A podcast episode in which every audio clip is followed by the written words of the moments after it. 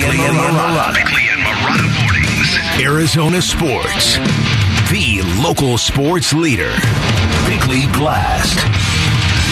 Treading water is okay. Without Devin Booker, it's even understandable. But underwater, that's a different story. And if and when the Suns fall under 500 in the next two weeks, that's to say, if and when they actually show up in the standings with a losing record, it will be a deeply disturbing moment for a team, the organization, and a region of increasingly frustrated Suns fans.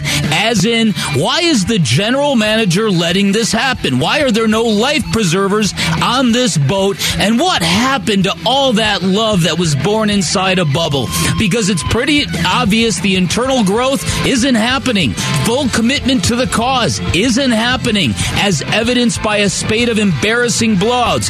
Mikal Bridges has been asked to do more, and in the process, he's actually regressing. And DeAndre Ayton's ongoing passivity and childlike immaturity is becoming seriously infuriating. And honestly, I nearly threw my phone across the room the other day when I saw him doing handstands after practice. Now, maybe James Jones is punting on the season entirely, aware that the Chris Paul window is closed and the team is in the midst of, an organizational transition. I mean, he swears he isn't handcuffed by the veto power of the outgoing owner, although the organization has been pretty loose with the truth in those matters recently. So, at the bottom line, at the end of it all, there's just a lot of confusion as to who this team is, where this team is going, and what happened to the group that made the Valley swoon.